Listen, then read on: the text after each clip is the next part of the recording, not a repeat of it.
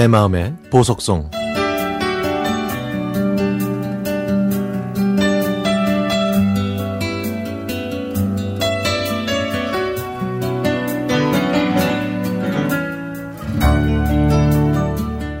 직장 생활을 하는 사람은 대부분 세컨드 하우스를 꿈꿉니다. 저도 제2의 집을 찾기 위해서 5년 동안 서쪽으로만 다니다가 갑자기 동쪽은 왜 안 다녔을까 하는 생각이 들어서 길을 나서게 됐죠. 큰 길을 따라가다 보니 용인에 도착했고요.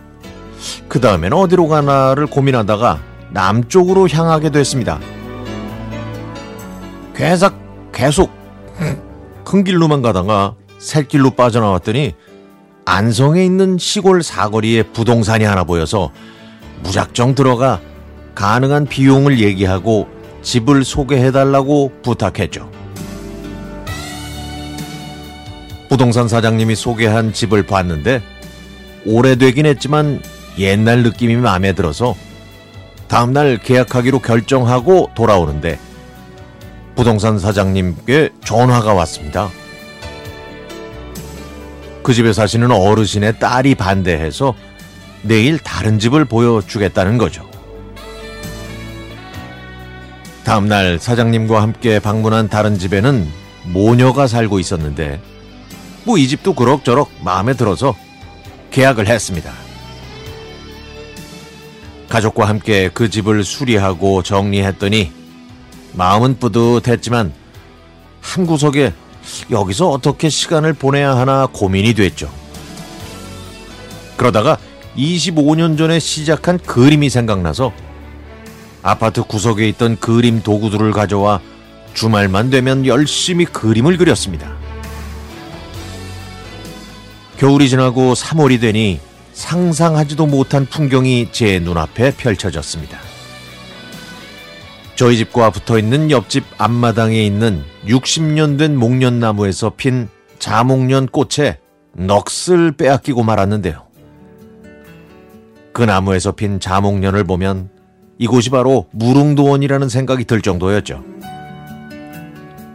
그러던 어느 일요일 오후 생활 본거지인 수원의 아파트로 돌아가려고 집을 나서다가 저희 집을 수리하셨던 사장님이 자목련 나무 밑에서 무언가를 하고 계셨습니다. 궁금해서 가봤더니 드릴로 나무에 구멍을 뚫고 있더라고요.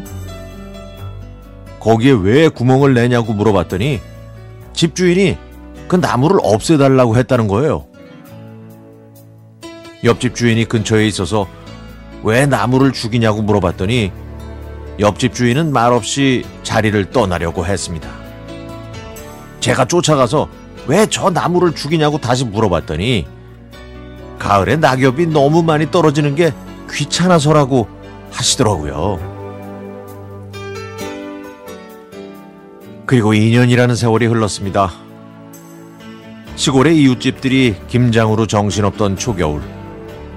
저희도 김장거리를 챙겨서 차에 싣고 수원 집으로 출발하기 전에 옆집에 인사를 하러 갔더니 이번에는 또 다른 목련나무에 밑둥 껍질을 벗겨서 그 나무를 죽이려고 하더라고요.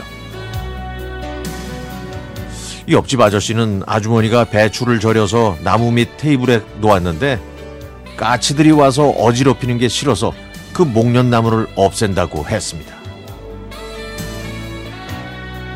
순간 저는 너무 속상해서 그냥 아무 말도 안 하고 아파트로 향했습니다. 주말마다 옆집 내외분과 커피를 마시면서 이런저런 얘기를 나누다가 남아있는 저 목련나무만큼은 그냥 두시라고 부탁을 했기 때문에 그래서 제가 더 서운했나 봅니다. 낙엽 때문에 불편하시다고 해서 제가 직접 가지를 손질해 주기도 했는데 다정하게 지냈던 옆집 부부의 무정한 마음과 그 아름다운 목련나무를 더 이상 볼 수 없다는 절망 때문에 수원으로 돌아오는 길은 슬프기도 하고 우울했습니다.